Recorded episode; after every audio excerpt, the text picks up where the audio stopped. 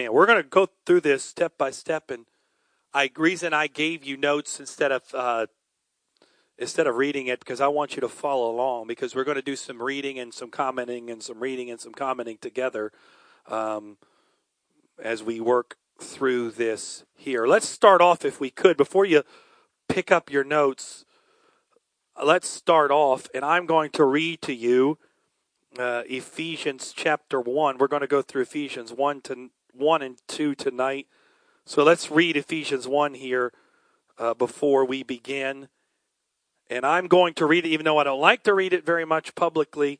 I'm going to read it out of the King James because what we'll be using tonight will be King James. So that way you'll see some of the wording. But let's go through and we're going to read Ephesians 1 and then we'll go back through and we'll work through this to give you sort of the context. Ephesians 1 and chapter, chapter 1 and verse 1 Paul, an apostle of Jesus Christ, by the will of God to the saints which are at Ephesus and to the faithful in Christ Jesus, grace, grace be to you and peace from God our Father and the Lord Jesus Christ. Blessed be the God of the Father and Father of our Lord Jesus Christ, who hath blessed us with all spiritual blessings in heavenly places in Christ, according as he hath chosen us in him before the foundation of the world, that we that we should be holy and without blame before him in love, having predestined us unto the adoption of children by Jesus Christ himself, according to the good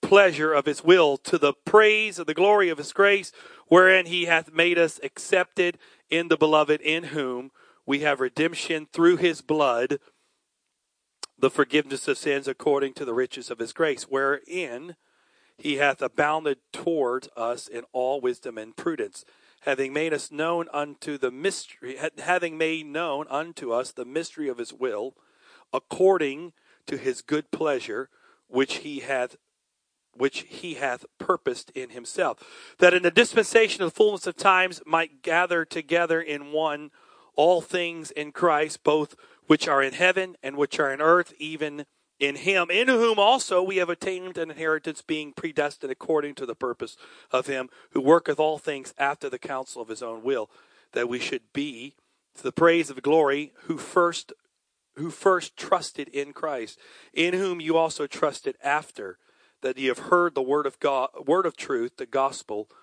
of your salvation, in whom also after that ye have believed, you were sealed with the Holy Spirit of promise, which is the earnest of our inheritance until the redemption of the purchased possession unto the praise and glory of God. Wherein also, after I heard of your faith in the Lord Jesus and the love unto all saints, cease not to give thanks for you, making mention of you in my prayers, that the, the God of our Lord Jesus Christ, the Father of glory, may give unto you the spirit of wisdom and revelation and the knowledge of him the eyes of your understanding be enlightened that ye may know which what is the hope of your calling and what the riches of the glory of, the, of his inheritance in the saints, and what is the exceeding greatness of his power to usward who believe according to the working of his mighty power, which he had wrought in Christ. Then he had raised him from the dead and set him on the right hand in heavenly places. For above all principality and power and might and dominion, every name that is named, not only in this world, but also in which it is to come, and hath put all things under his feet, and gave him to be the head over all things to the church, which is the body, the fullness of him that filleth all in all. So that's sort of chapter one. There's a lot of good things in there. It's hard to read it without wanting to comment on it. But let's, if you would, if you got notes, we have some notes in the back for those who come in. They can grab. We have some extras. Just put some, yeah, put some there in the back, and that way, if they come in late, let's go through this a little bit. And I want to start first of all. You'll see in the very first one reason I put this is I, am a, I'm a big I'm a big uh, I hate to use the word big fan. That's a terrible way of putting it, but I can't think of a better way to say it. I'm a big fan on on on sort of the the the the culture of the Bible. I think sometimes we we we lose a little bit in reading the Bible because we don't stop long enough to think about the fact they're real people dealing with real problems in a real world. I think a little bit of the time we kind of look at biblical, in my opinion, maybe maybe don't think this way, but I think we look at biblical people as a little prehistoric and we're a little sophisticated. And we forget that these were some really smart people and had some really smart things going on, and they weren't as culturally barbaric as we make them out to be. That the Greek and the, and the Roman culture that they were exposed to was extremely advanced. The cities were extremely advanced. In fact, there are things that uh, went away at the fall of the Roman Empire that took man another 12 to 1200 years to bring about after it was lost. So these people were very sophisticated. And I think that's important because sometimes I believe we use the excuse, well, you know, it's just so hard to live for God in the world we live in because we got this going on, we got that going on, we're exposed to this and we're exposed to that. And yes, I get to a degree, we face challenges nobody's ever faced. The internet, social media, all these things are massive. They have good good qualities, but they got some really negative stuff to them. And it's an, and, it's an issue. It's a, it's a challenge for us today in the world we live in. But there's a lot of things that they faced back then. And, and the big, big, one of the big topics nowadays is, well, you know, the political climate and the, the climate of, of the declining morals of this country are just, it's so, so hard. Nobody wants this. You need to go back and look, the, look at the morals of the first century church and what they dealt with. You want to talk about some, some moral decay. There's stuff in here. There's stuff that happened and they dealt with that I, I can't I can't even say right now over the pulpit because there's small children here that are just staggering to me that they dealt with. So I think there's some things we need to really reassess, and I, that's why I put some of the stuff in here because I think it's important for us to understand sort of that when Paul's talking, he's not just talking a bunch of people hiding out in a cave drawing stick figures on the wall. These are some serious people. They had some they had some really um, some some uh, some some legit lives and dealt with some things. So uh, let's go back to verse uh, uh, page one here, top left. Let's uh, column. Uh, Ephesus was an incredibly powerful and wealthy city in the ancient world of Paul's times. Now listen to this. It had marble streets, mosaic sidewalks, a massive temple to Diana that was considered one of the modern wonders of the was wonders of the Greek world. It had a busy port, popular athletic arena. Sounds like a lot of cities nowadays. One of the finest libraries in the first century. Villas filled with artwork, tapestries, silks, exotic birds, animals. Even today, the restored Colosseum at Ephesus is considered one of the finest performing arts center in the world. It was into this influential city of a half million. This wasn't a little hodunk town a half million people that the Apostle Paul brought the gospel and planted a church. Now, why are we talking about Ephesus? Why use Ephesus? There's there's so many. I mean, we got Romans and Galatians and uh, all kinds of good stuff. Why Ephesians? Partly because this Ephesians from church history tells us Ephesians had one of the largest churches in the first century. But when I say church, what do we go to? Oh, what, what size was their building? No, no, no. They had, somewhat estimates, they had 20 to 30,000 believers, and they did, in a very similar to what we're doing. They were a church built on house churches. It doesn't take much study to find that out. They had a they had a bishop, they had a pastor, but this so this is why I like to talk about Ephesians because we're talking to people that are trying to do the same thing we're doing.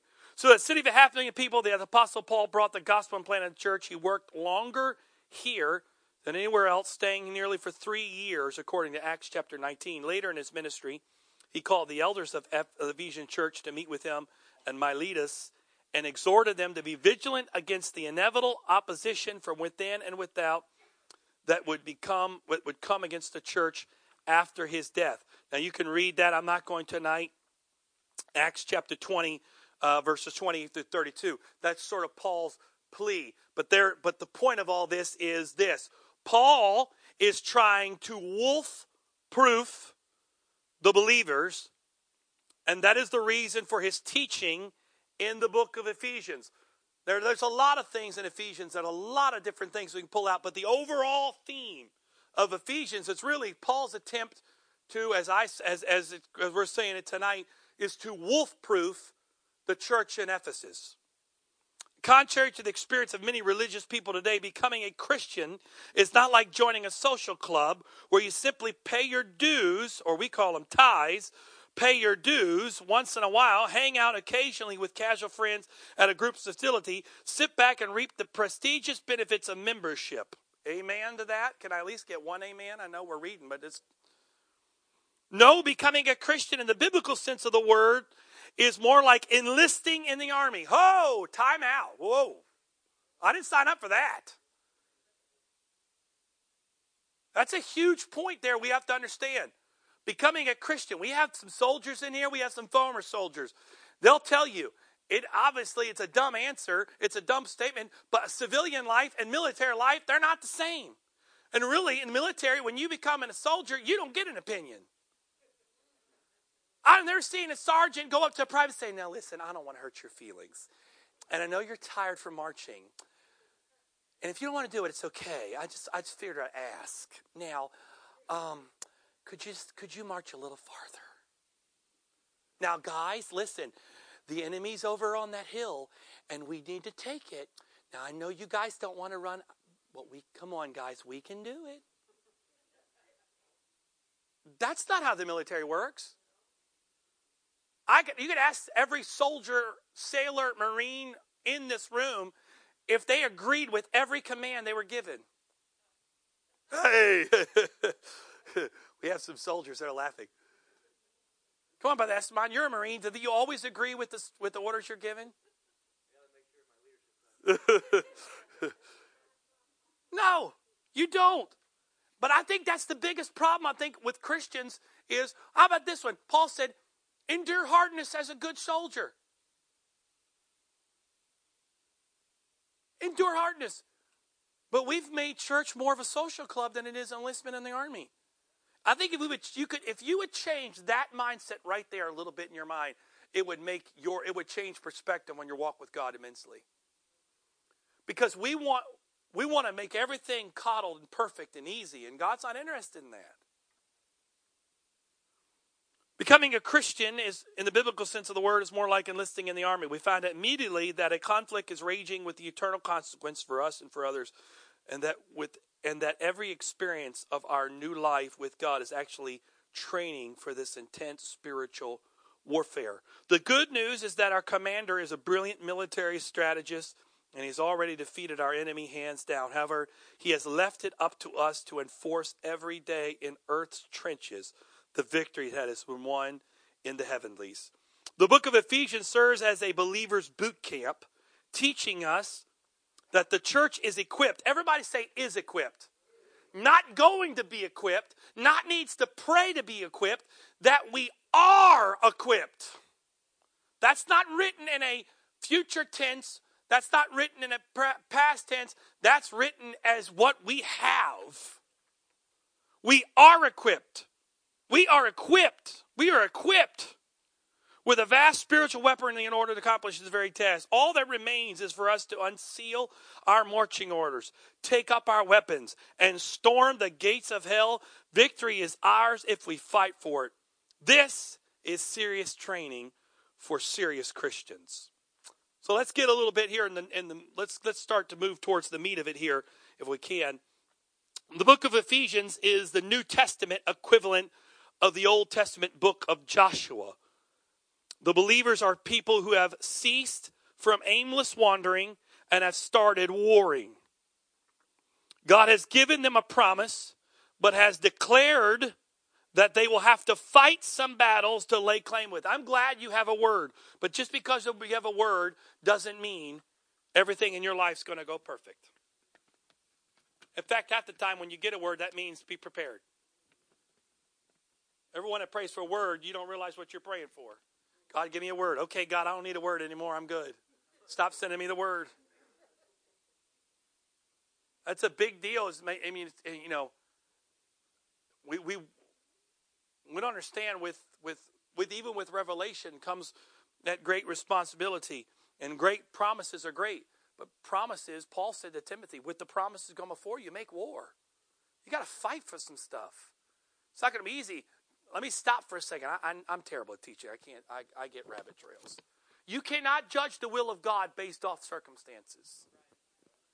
Say that again. You cannot judge the will of God based on circumstances. I can't tell you how many times someone's come to me, well, it's all working out, must be the will of God. Really? Or, you know what? I thought it was the will of God, but it's just not working. Really? You need to go back and read some people that were walking in the will of God and look at their life. Paul had a terrible track record of following the will of God, if that's the case. He said, I was often hungry, shipwrecked, beat up, slapped, smacked, whipped, kicked. He had rocks thrown on his head till he was found basically pronounced dead. What about the will of God? He was in the will of God. Too many people struggle following the will of God because you base the will of God based on your circumstances and how good things are going. And the moment they go south, you think, well, I'm not in the will of God. Or the moment something happens, good. Oh, it must be the will of God. Be careful. Just because a job offered you more money doesn't mean that's the will of God. Hallelujah. Thank you, Jesus. And just, just because your boss is the devil doesn't mean that you're out of the will of God. You may be sent there to pray for him. He lose his horns. See, I'm telling you, you feel that, don't you?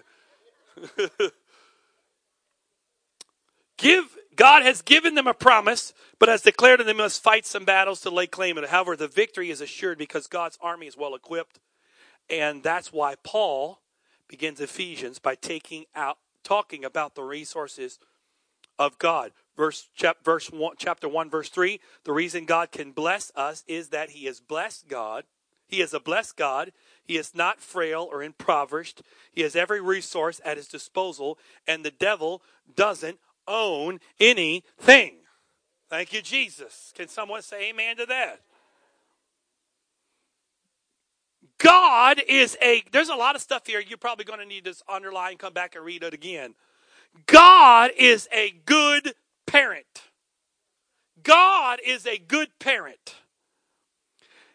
He is not only good to us, oh, but you ready? He is good for us. Thank you. I'm an amen myself. Sometimes he doesn't give us everything all at once for his own reasons. When the blessings come, we need to be mature enough to handle it. Verse 3 again God hath blessed us, past tense, past tense, past tense. You say, I'm living the blessed life. You were living the blessed life the moment you were baptized in Jesus' name. And not, not stepping into your blessing, you're already in your blessing. God has blessed us, past tense. We, all, we are already, we already have access to the resources of heaven. How, don't answer this question. How many times have you prayed, God, give me more of your spirit? As if when you got the Holy Ghost, He said, I'm going to give you a little bit. You got everything you needed when you received Him. Now, you just don't understand it, and it takes maturity to know what you have, but you've got what you need. And the reason why we do that, can I be honest with you? reason why we do that is because if we do that and God doesn't answer our prayer, we can say, well, we can't do it because He hasn't given us the power to do it.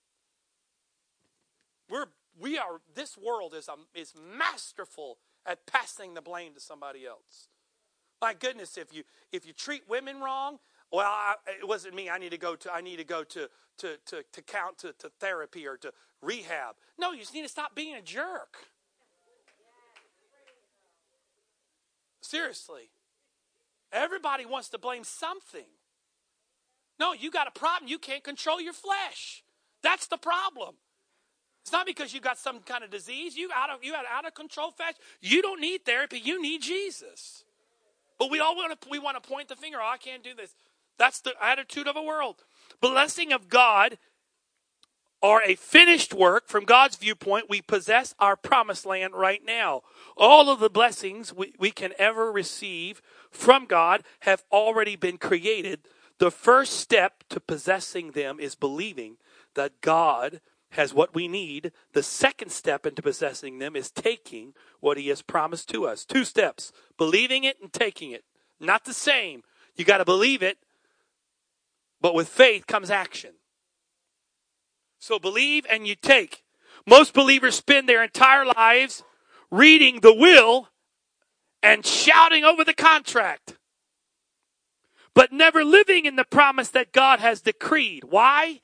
Because they're not willing to fight the necessary spiritual battles. You are rich beyond measure in Christ. Do you actually believe that? You say yes, but I got a question based off the way you walk your life and the way you walk with God if that really is the case. Our blessings are first and foremost spiritual blessings. Remember, we pre- I preached on this several weeks ago. Uh, Severin, I don't believe you were there. We talked about when Jesus, when the when when they lowered the man out of the, the ceiling to Jesus, and uh, when the room was filled, the first thing that Jesus did was he addressed his spiritual need before he addressed his natural need. God's always going to take your spiritual for your natural. I heard one man say it. It's it's a beautiful statement. God's more worried about your character than your comfort. That's why sometimes that backache, that headache, that side ache, whatever it is, God could heal it, but that thing may be what you need to keep you humble, to keep you saved. Our blessings are, firm, are first and foremost spiritual blessings, but when we focus on them, spiritual blessings have a way of working in working into other realms of everyday living and producing abundant life. Second Corinthians 4:18 says, "While we walk not while we look not on the things which are seen, but at the things which are not seen, but the things which are seen are temporal, but the things which are not seen are eternal." All spiritual blessings are eternal. They existed before we did, and when we become a child of when we become God's child, he deposited them into our spiritual bank account. Everything you need to live for God is already in you by His Spirit. Natural blessings are only temporary. Natural blessings are only temporary. Natural blessings are only temporary, but spiritual blessings last forever. That's why God never goes into emergency mode. He has already done everything He needs to do to deliver you. You are not waiting on your deliverance until God chooses to give it. You already possess it, but you need to fight for it you got to kind of turn and flip at the same time there, the way the copier was operating today. Jesus didn't hear the woman bowed over for 18 years as much as he made known, it's supposed to be known unto her. I said that, that was a typo. Known unto her what she already possessed in the covenant. Luke 13, 12. And when Jesus saw her, he called unto her and said unto her, Woman, thou art loosed from thine infirmity verse 16 and and ought not this woman being a daughter of abraham who satan hath bound lo these 18 years be loosed from this bond on the sabbath day?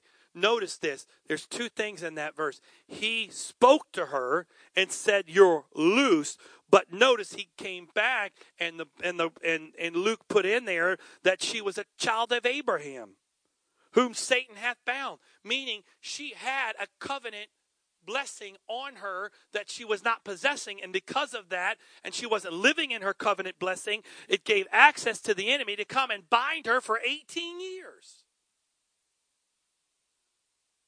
I wonder how many things that you're struggling with that God's already given you the answer for, but you're not walking in that answer. My goodness, we seek for an answer and God gives it to us, but then next thing you know, we're seeking for an answer again. Revelation's there. God gives you the word. You don't need another one. You don't need someone to explain it to you 15 times. You know, some people, it's amazing. And watch them. When they have a problem, they go from person to person.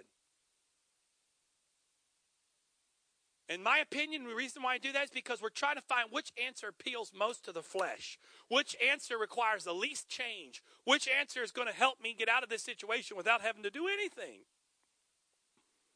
The process of maturing in, G- in Christ Jesus is simply learning how to work out what God has already placed in us. Spiritual maturity is living from spiritual reality resident in us through the Holy Ghost instead of living according to our outward circumstances. I need to read that one more time because that's a huge, huge point. Spiritual maturity is living from the spiritual reality resident in you through Holy Ghost instead of living according to the outward circumstance. What does that mean? Paul said, "Whatever state I have I'm in, I've learned to be content." We let our outward have more influence on our inward than we we as believers God ever intended us. That's why I said I've used this statement, and it's not. A, I've heard others use it similar to this, so it's not totally original with me. But the point is, the church, the uh, the world has influenced the church more than the church has ever influenced the world at this point. But I wonder how much our world, and I'm not meaning the second. I'm just talking about what we're exposed to, has more of an influence on us internally than it needs to because we base everything on our ups and downs and all of the turmoil that we go through is based on that external circumstance. A baby in its mother's womb has every gene, every chromosome, every trait of an adult already built in it into it from the moment of conception. That's the way it is when we receive the Holy Ghost. If we allow it, God's Spirit in us will continue lead us into new capabilities and possibilities. You don't know everything God has planned for you, but it will be awesome. If I ask most of you tonight, and, and don't get offended, just, just roll with me for a second. If I ask you, most of you tonight, share with me your, your spiritual experience, most of you would go back and talk about the moment you were saved, that salvation moment, that redemptive moment. That would be sort of the, the thing you would do it. And, and I'm, not, I'm not diminishing that. Or here's what I used. I used to be a drug, I used to this and was into that and that, but God saved me and all that. And I'm not diminishing that. But it'd be kind of silly if I, if I walked up to Ronnie. I'm going to pick on you, Ronnie. And how old are you, Ronnie? Can you tell? Can we tell? 40 years of party. It'd be kind of strange if I walked up to Ronnie as a 40 year old man and said, Ronnie, tell me about tell me about yourself. And he pulled out a baby picture of himself. Said, look at me, I was a cute baby, wasn't I? Because even though his birth is what got him here, he's not defined by the birth. We would find it be strange if he had, a, as a 40 year old man, his biggest achievement was the fact he was born. It's amazing to me that people have been around church for 10, 20, 30 years, and still their greatest achievement is the fact that they were born. I'm glad to be baptized in Jesus' name. I'm glad to be filled with the Holy Ghost. But that wasn't my ceiling, that was my floor. And if I constantly refer back to that as the mountaintop experience, I've never matured in God. That's like saying when I was, you know, look when I was a baby, but I never learned to walk. I never learned to feed myself. I never learned to wipe myself. I never learned to clothe myself. I never learned my responsibility to get a job, to produce, to be productive in society. But I was born.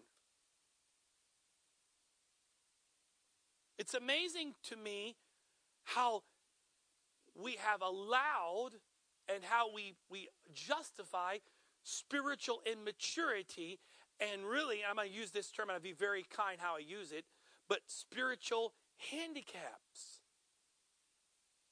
For instance, if you do something for a child way past the age that needs to be done, for a child that doesn't need it. And us children need that need it. But what about a child? A child that, uh, for for instance, uh, uh, um, just a child that can walk. Let's just put it that way.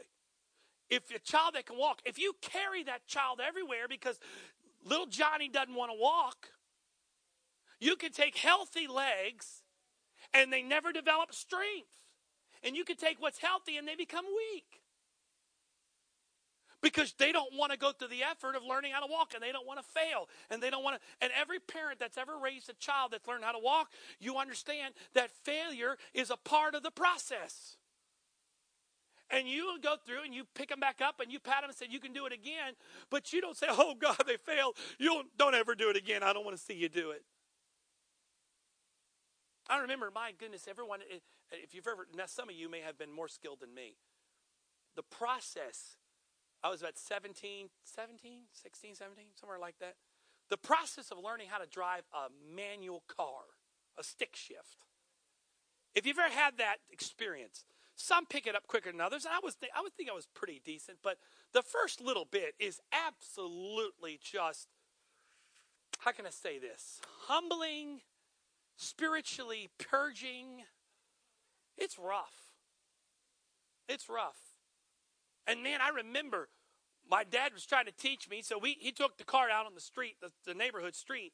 And man, I'm telling you what, about the first 10 attempts of trying to put that thing in first gear, and it just, and undo it, get it in, turn it back on. Okay, I'm to do it this time. And you're trying to find that perfect, letting the clutch out, putting the, and then. And I'm like, I'm like getting out of the car. I can't do this. I'm never to do it. It's terrible. So you know my dad did? It was hilarious. My mom at the time had a had a had a little manual Volkswagen Beetle. And he said, Hey, here's what I want you to do. He gave me the keys. I still couldn't drive. He said, Here, I want you to take this down to the gas station and get it car car washed. I was like, It's not even dirty. He said, I need to take it down and get it the car wash. So there I go. getting in the little car. Can't I'm I'm struggling to get this thing. And I remember it was one of the most oh God, the memories, one of those memories of your life.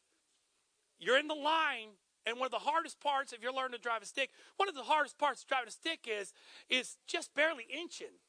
It's that barely inching up because you know it takes a little skill to, and you're in line, and you're not blazing off the line. You're just trying to move up. And I finally had gotten through. I'd, I'd stalled out three or four times, but I finally got up. I paid my little money, put my little money in the in the in the, in the car wash thing, and it's that moment where you roll into the car wash. And I was trying to be good because that thing sprays you when you first walk in, first drive in. But the problem was the car wash has a little bit of a lip. Your car, most car wash have that. So you're, that was a bad, bad deal for me. Because I knew if I gunned it, I'd go through the car wash. And I guarantee this is not a joke. I probably stalled out 10 times. And people are blowing their horn behind me. I'm freaking out. I'm panicking. The car wash is about to turn off. I'm about to lose my money trying to get this thing. Then finally, I get in there, finally get the car into the car wash. And when I get out, I can't get it out of the little little dip it's in. I can't get enough. Finally, I got it. But in the process of that, it looks like I was the start line of the Indy 500. I blaze out of the car wash at about 100 miles an hour. Finally, get to the light.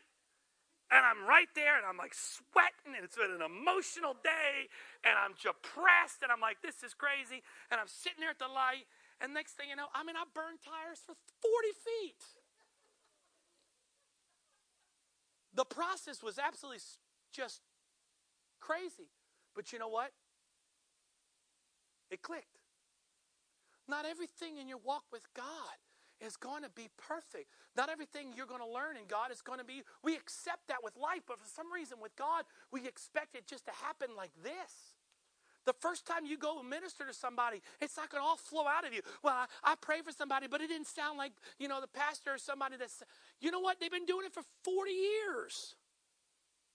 I've heard people say, well, I, I, I, I studied the Bible. I just don't study like Bishop Wright. You're right.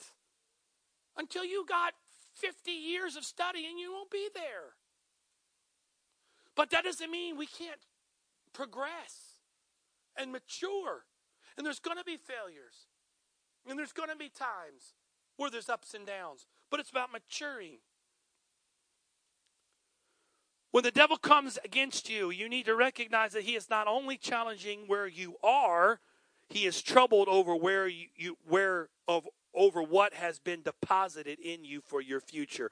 Notice the devil can't read your thoughts.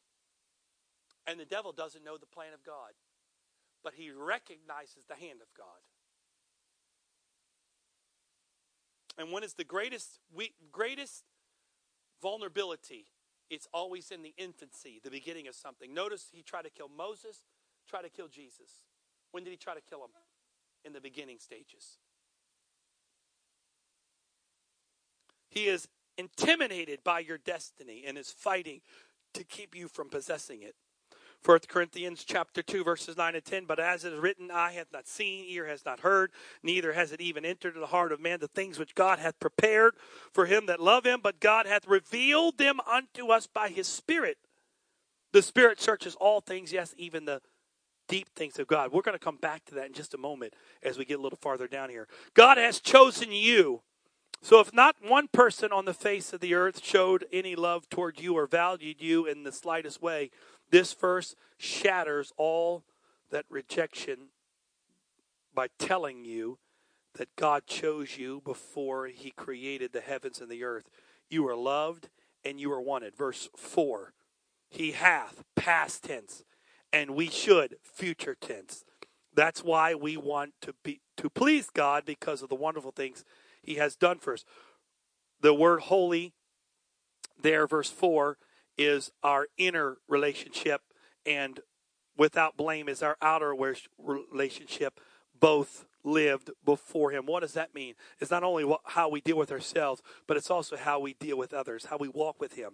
According is the same root word musical term is chord in harmony with god it's pleasure purpose and power which this word what watch this word in ephesians no believer can live a holy and blameless life without god's spirit the word predestined, that's a word there, and I don't have time to get to the depths of all of this. Uh, that's why I'm encouraging you to go back in to look through it. But predestined, we had no influence on God choosing us because we didn't exist yet and had no access to Him, but God planned a script for our Christian lives. The last scene of the movie is often shot first, and then the first, then the other scene shot in the context. Note the word again, according. It means to be in accord, like a musical term, all working together. God is not making us making up his plan as he goes along. That's the reason he doesn't get hysterical about the things you get hysterical about. Praise the Lord. Hallelujah. This is a fixed fight. God knows he is going to win in the end. Satan created a, a, dilemma when he seduced Adam into sin because he was trying to get God to work against himself. As long as what God what God loved, man, was separated from what God hated, sin, there was no conflict because God could love what he loved and hate what he hated. But when what he hated got into what he loved, but when he hated got into what he loved, it created a conflict. If he killed what he hated, he would have killed what he loved. And if he loved what he hate, and if he loved what he loved, he would have he would have he would have to love what he hated because what what he loved now had to had what he hated inside. This was the dilemma. But Satan has never been able to create a dilemma that God has not been able to out strategize. In fact, there was already a lamb slain before the foundation of the world. Can we say amen to that? We don't serve a God who reacts. Praise God. Someone needs to hear that because this is a huge deal. It sounds like a simple deal, but it's true. We don't serve a reactive God. We serve a God who sovereignly acts. He is never on the defensive, but always on the offensive. And nothing that the enemy ever does can abort what God has already done. There is no way Satan can outmaneuver God. God is not a contractor, he is an architect. We are a building, we are a building in time what he has designed in eternity. So just give up on your own little plan and build his plan in your life. Say yes to his design for you. Now, I'm not going to go through the breakdown there of the rest remaining verses because what really would be great for you to do is to go through and to look at each verse there and look at the little notes there and work your way through it. But I want to draw for you because I wanted to come back to it. I want to go back to verse uh, just because I want to pull this out here. Uh, let's see here, the verse that talks about the mystery, the mystery, mystery. Someone help me out there. Was there we go, verse nine.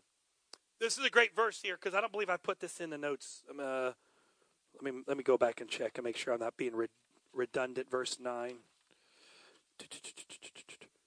No, just according. Okay, because verse 9, I want to pull out something I thought is very interesting. Having made known unto us the mystery of his will, according to his good pleasure, which he hath purpose. I want you to look at this interesting word. Having made known to us the mystery of his will. That seems sort of like a contradiction there, his will, but it's mysterious. But this is quite interesting. Again, this is where context and culture comes into play. Because this word mystery, I believe the Greek is mysterion, which can mean sort of the, uh, the, the, the secret of a secret society. You had secret societies that had had secret societies that had secrets. Isn't that brilliant? uh, that had different secrets that only those that were in the society, in the in the club, knew. You know, they got the special handshake. Little rascals, I think they were the He-Man woman haters, wasn't it? Something like that. Wasn't their sign ha? So was it? Someone remember that. That that was so. Secret societies had secret things only those in the society knew. So there's part of that. But this mystery of his will is quite interesting because a, a, a king or a, a, a leader would give his commander his plan for the battle. It would be called the mysterion, the mystery. And the, the commander would not reveal the plan to the soldier until it was time to act. The only thing he would reveal to him was the next step. Because the whole purpose in that was to protect the cause and protect the orders. And if he gave the orders to all the soldiers and that soldier fell into enemy's hands before the battle was started, the soldier could be tortured and all the battle plans could be extracted from him and they would know the plan. So the so the king would give it to the commander and the commander would protect the plan because he wanted to protect the outcome. But the soldier only knew, what are we doing? We're marching to that tree. What are we doing when we get to that tree? Don't worry about it. I'll tell you when we get there. Okay, we're at the tree. Now we go. You're going towards that hill. What are we going to do when we get there? Just get to the hill. When they got to the hill, where are we going? Now we're going to cross this valley. What do we do when we get there? I don't. You just go across the valley. Why? It wasn't because he didn't want to tell the soldier and he didn't know, but he was trying to protect the plan. God is protecting you from your future. Do you know why sometimes God doesn't lay it all out? Because if He did, guess what? He puts a bullseye on you for the adversary. So God tells you what you need. He tells you exactly what you need. Take the next step. Sometimes, I got to be honest with you, He'll break it down just saying, get to the end of the day. What about tomorrow? Don't worry about it. Just get to today. Sometimes I got to be honest with you, it's just how do I get to lunchtime? I'm telling you what, my wife and I have had discussions. She's in here, she can verify this. This is true. We have had hours of discussion because it felt like we have spent our entire walk with God with this dark, blank, cavernous emptiness we're walking into. And I'm hearing people like, well, I had a dream when I was 16 years old, and it was all I'm like, I'm going to throw this microphone at you. Don't tell me that. I mean, I've heard the bishop say, I was in Greenville, South Carolina, and I'm praying, and I saw a vision of a large white bull on a four lane highway right outside of Annapolis. I'm like, I can't even see my hand in front of my face. It's so dark. God never did that. I mean, I heard people like, when I got to the place where God called me, the first thing I did, I went down to the cemetery and I bought a plot because this is where I'm going to die. I'm like, my goodness, they're going to cremate me because I have no idea where I'm going to die. But God has worked in our lives, my life, my wife's life, us jointly together. He has worked in just showing us one little piece of the plan. But I got to be honest with you. 15 years ago, if it had showed me this tonight, I'd been like, uh uh-uh, uh no, you can't be doing that stuff. Ooh, you need to back up the ship. or more than likely, I got to be honest with you, if it had shown me this, these last two 15 years would have been hell and frustrating because I'd have been like, God, what are you doing? You showed me that. Why am I here? But if I'd have skipped the steps in between there and here, I wouldn't be here saved. So if God's told you to march to the next tree, stop trying to figure out where you're going and just march to the next tree. Stop trying to figure out what's my purpose, what's my destiny, what's my ministry, what's my calling. You know what that does? That produces confusion. That produces strife, puts a bad spirit. March to the next tree. Trust me, I'm, I'm talking about something I know because I was always wondering, God, what? And here's the problem when you get in your mind what you think, when God comes along and yanks the wheel, your world's going to go in total chaos. Trust me on that. Because you're going to reach over to the wheel and say, No, no, Jesus, we ain't going that way. We got to go this way. And you and Jesus going to have some time together. You can eliminate all that and just simply say, Where's the next step? You don't need you don't need eHarmony to find your husband, your wife. You just need to find the next step. You don't need you don't need all this stuff to you just need to find the next step. And sometimes that next step is simply what you're doing today. Sometimes that next step is what you're doing tomorrow. Sometimes the next step may be doing what you're but it's the next step. And if you do those steps, the Bible says the steps of a good man are ordered by the Lord. He did not say the journey of a good man. He didn't say the destination of a good man. He broke it down to its smallest unit, the steps of a good man or ordered by the Lord. Why? That means he was trying to get me focused on what my next step was, not where I was going, and not what my destiny and my ministry and my calling was. Where's the next step? See, so many people get frustrated and make wrong decisions because they're worried about the des- destination more than they're worried about where's the next step. Where's the next step? So you got to focus on why. And the reason why God doesn't reveal that to you sometimes is it's not because He doesn't want to, it's because He's trying to protect you and protect His purpose in you. Praise God. That's part one. Part two won't take as long. So, a couple quick things I need to go over, and we're going to take an offering really quickly here um, uh, because that teaching's so good it deserves an offering. I'm just joking. Goodness gracious, it's a joke. Um, really quickly, couple things. Sunday we are we are in our new schedule officially. We are in a new schedule. 9:45 to 10:45 is discipleship training. At uh, 11 o'clock is our gathering, and hopefully, last week you showed versus maybe some of you that had panicked. We're not going to be there all day.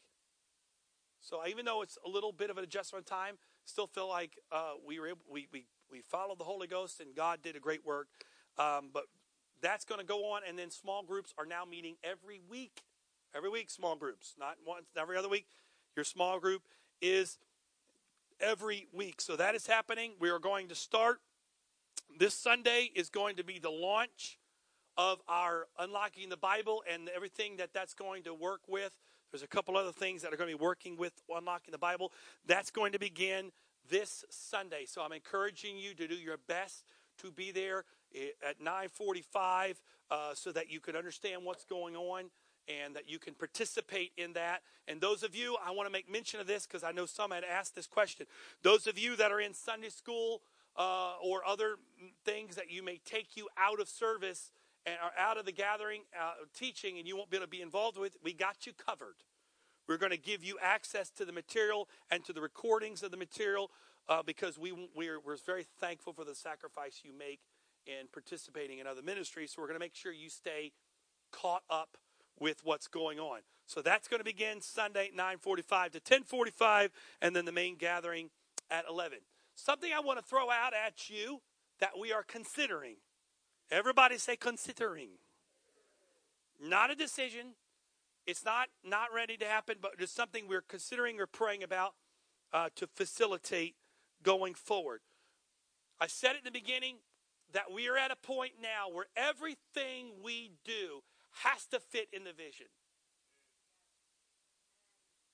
We can't do stuff just for the sake of doing it. I don't want to say I don't want to say this negatively, but I, want to say it so you understand.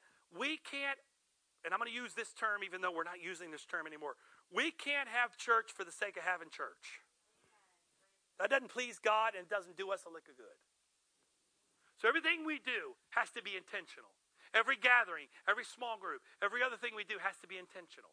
Amen? Has to fit with furthering the vision, has to fit with helping you become more equipped to be uh, uh, to, to the work of your ministry, as, as Ephesians says. We're actually going to get that next week. So, as a part of that, now before you panic, we understand this may take a little bit of adjustment if we go this route, and I'm not sure if we go this route fully yet. There's some things we need to discuss.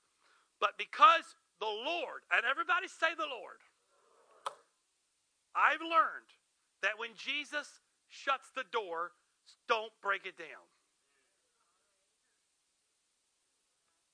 And sometimes when he shuts it, bolts it, locks it, and nails it shut, that's a good sign. Don't break it. We have tried numerous times over the last two years almost, and especially over the last five months, to find a facility away from the building, away from here, over towards where we are. We've talked about this. We've, we've asked you to pray about it, help us. We have tried, we've looked, we've put contracts on places, fell through. It is, it is, it just, we've hit one roadblock after another. And I'm thinking, okay, God, you don't, this is not the way you operate. You have a, everything else he's done has fallen, fallen into place. So saying all that, for the, for the foreseeable future, and he say foreseeable, how long is that? It's at least till next week. And I don't mean that be, I don't know how, how long foreseeable is. But we are going to continue to be here using this facility for at least a little while longer. Because one reason is, is we don't want to rent something or lease something, that's a better way of putting it, lease something that's going to put us in a bind that we're going to outgrow. Because then what are we going to do? And we don't want to put something that's so financially taxing that we have to determine between facility and ministry. Everything we're doing has been ministry focused. We don't want to be facility focused. So, saying all that, it appears that right now we're going to continue to use this facility. However, there are more things we would like to do, and we're going to be doing intentional. Remember, we talked about intentional. We want to do more intentional training on midweek time versus just coming and having normal Thursday night we've done for the last however many years. But because of that, we're only right now with the, with the way Central is doing the things that they're doing, we are restricted to this room. So, trying to find a solution. And we also know that traffic is an issue. The solution that we're talking about considering is potentially moving Thursday night to Wednesday night. Several reasons for that. Now, before you panic and you leave out here going, that's it, I quit. That's not decided yet. I don't know when it would happen. It's just a consideration because of several things. Number one, it would free up the building for us to use more rooms to facilitate more teaching and training than just being in here. Number two, we would get upstairs so that we could stream live and record stuff that you're not able to see, or those of you that couldn't make it, you could still watch live. And three, from what we've talked about, and, and some of you may agree disagree, I, I'm not saying that negative. We find that traffic gets worse the farther into the week you go. So Wednesday is only a day before, but we find sometimes traffic is lighter on Wednesday than it is on Thursday. That's not always the case, but it seems like it is the case. So there's a potential that we may shift from Thursday to Wednesday. Now, let me say this really quickly. I understand that some of you may have schedules, work schedules, other things you already have in place that it would be hard for you to adjust right now. We understand that. We'll work with you. You'll work with us. Remember, I've said this before. Be patient with us, we'll be patient with you. There may be some things we'll have to work through on some of this to give time, if we did this change, to adjust in your schedule some deals like that. However, our desire is to maximize our ministry and maximize your growth. And there's some things that I'd like to do in this in in what we're going. For instance, one of the things we'd like to do on Wednesday is Sunday is built around discipleship training. But we'd like to we'd like to shift the middle of the week, Thursdays or Wednesdays, whatever day we do it, based more on ministry training and facilitating growth in you and your ministry. And I'd like to get back to the things where we did School of the Spirit, other things, because I said this Sunday and I can say it again. We can't get so bogged down in our programs and so bogged down in things we're doing that we lose our spiritual identity. We lose our ability to walk in the Spirit, move in the Spirit, have operation of the Spirit, where you're spiritual, we can have moves of God, we can go deep in the Spirit, that we're so shallow in our, because we've been so taught. We've overtrained to the point we can't walk in the Spirit. Antioch is a church that is built on the operation and the move of the gifts of the Spirit. That's not going to change. And we can't get so wrapped up in a vision that we lose sight of our DNA. But unfortunately, for those of you that have been here post 2005, you're you haven't been exposed to as much as those who were here that were saved in the 90s when four times a year at least we were doing week long prayer and fasting and deep spiritual stuff. That was a great training ground. So we need to get back to some of this stuff, and we want to facilitate that during the week. We also need to do, you know, one thing we're talking about is that a harvest is limited by the number of reapers. You can talk about having a harvest all you want, but we need reapers, which means we need to do more intentional training on praying people through the Holy Ghost, praying with people on the altar, praying with people one on one. This is not stuff you just learn through osmosis. It's stuff you need to be taught, stuff that needs to be worked with. So this is all the stuff we're talking about. There's tons more stuff. But this is just a sample of things that really don't fit in discipleship but need to fit in those who are trying to become more spiritually mature and use the giftings and help you and flow in the spirit and work through those things. So that's why we want to expand what we're doing on midweek deal because it's got to fit in the structure. The other thing we're going to do, what, what we would do on midweek is we would also begin to do some more uh, intentional uh, and uh, intentional training for those who would like to eventually move into small group leaders to wherever level you are right now. But if you feel like that's something God has called you into, that you'll be able to go through some training to prepare you for that, whether it's something you would move into right away or something down the road. But this is all stuff that needs to happen. We can't do on Sunday morning. And we're going to have to continue that. And so the, the thought process is if we're here, we're using the facility, we need more space here, then we can't use Thursday night because of the conflict we have with Central, and this would give us the opportunity to kind of spread our wings and. Uh, and, and, and, and be able to chance to get some other stuff going on and also have the ability to stream some stuff to those who can't make it and maybe potentially catch a little bit of break with the with the um, um, uh, traffic again this is all stuff we're talking about i know some of you your schedule wednesdays harder than thursdays I get that, and so it's not good news to you if we go that route. Please be uh, be be patient with us, and we'll work through it. We work through it, but we would we would move things from Thursday to Wednesday to try to help facilitate some things better uh, until we found a new facility, and that could be next month. It could be next. I don't know when it is, but I don't want to find a facility for us to grow out of it, and we're going to grow. We're going to grow. We're going to grow. And what good is it to sign a five year lease only to find out within a year, man, we shouldn't have done that because now we're spending money on a place we can't even use. So we can stay here. We got ample room if we need to. I'm not saying that's what we're going to do. I'm just talking out loud. Um, it, it, I talked to the bishop actually not too long before church started. Uh, I was had a chance to talk to him really quickly on the phone. I just shared this with him today, and um, he sort of left the ball up in our court what we do to facilitate this because he understands sort of the things that we're working against and what we need to do. So I just wanted to throw that out there. We'll probably have a full decision for it uh, in a week or so if we're really going to go that route and possibly when we would start. But I just something I want you to kind of have in your mind. And you say, well, it's just one more change. I one more change. Why are we doing this? Another change. We're not changing for the sake of changing, okay? I know some of you are struggling. It's everybody, oh my goodness, we changed Sundays. Now we're changing this and changing that. So much change. We are trying to change to maximize the vision God's given us. But I got to be honest with you. If we're going to change, it kind of better just to get everything out of the way now than to wait for everything to settle down and to do something else. So I'm not saying that means we're doing it next week. I'm just simply saying is for those of you that feel like everything's up in the air, there's a lot of change going on. From my natural side, I apologize. From my spiritual side, we got to go forward. We got to do what we got to do. And I understand some of you are just this is too much for you.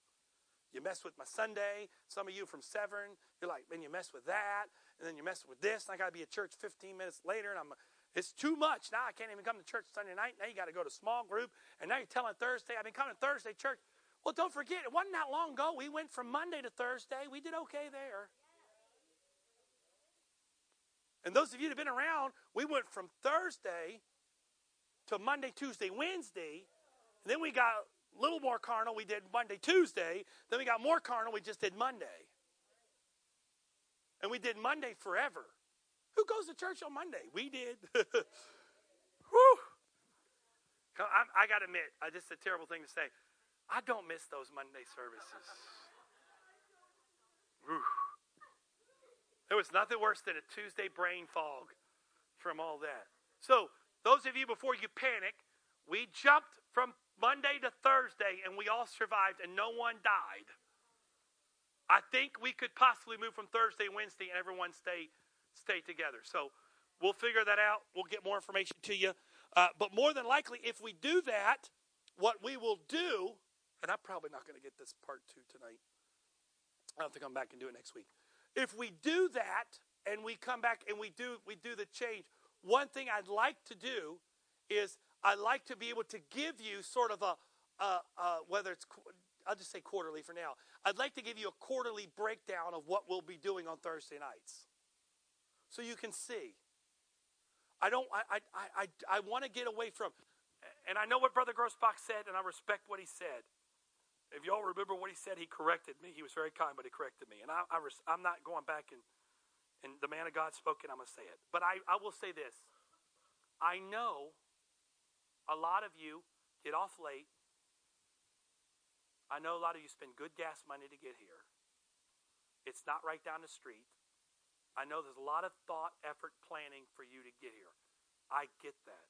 And the last thing I want to do is to take all that effort that you do to get here and just throw something at you just because we're supposed to be here.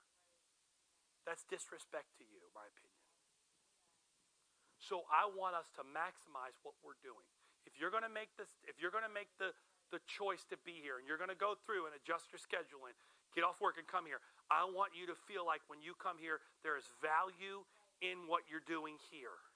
And not only that, but what you're doing here is helping fulfill what God's doing in the entirety of Antioch West. I don't think we can say that right now, but I think we can if we start to progress in this. So, once again, that's something that maybe you'll be hearing about here in the next little while that we could potentially be changing and tweaking as we get a little farther into this um, to, to maximize what we're doing.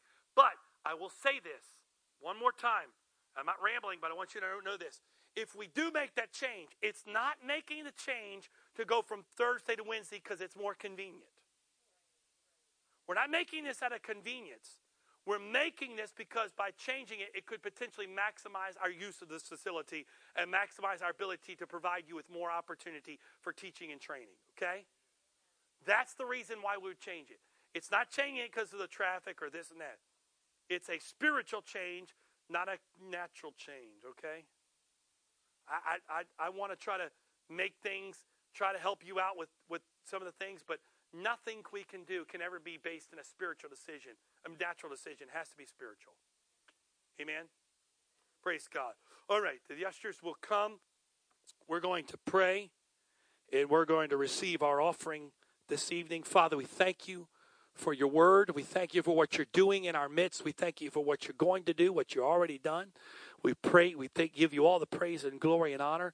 In Jesus' name, I speak blessing over your people. I bless them in Jesus' name. I bless their families. I bless their finances. I bless their homes. I bless their health. I bless their going. I bless their coming. I bless them in Jesus' name as we give Amen. Let's give unto the Lord for just a moment if we can. Praise God.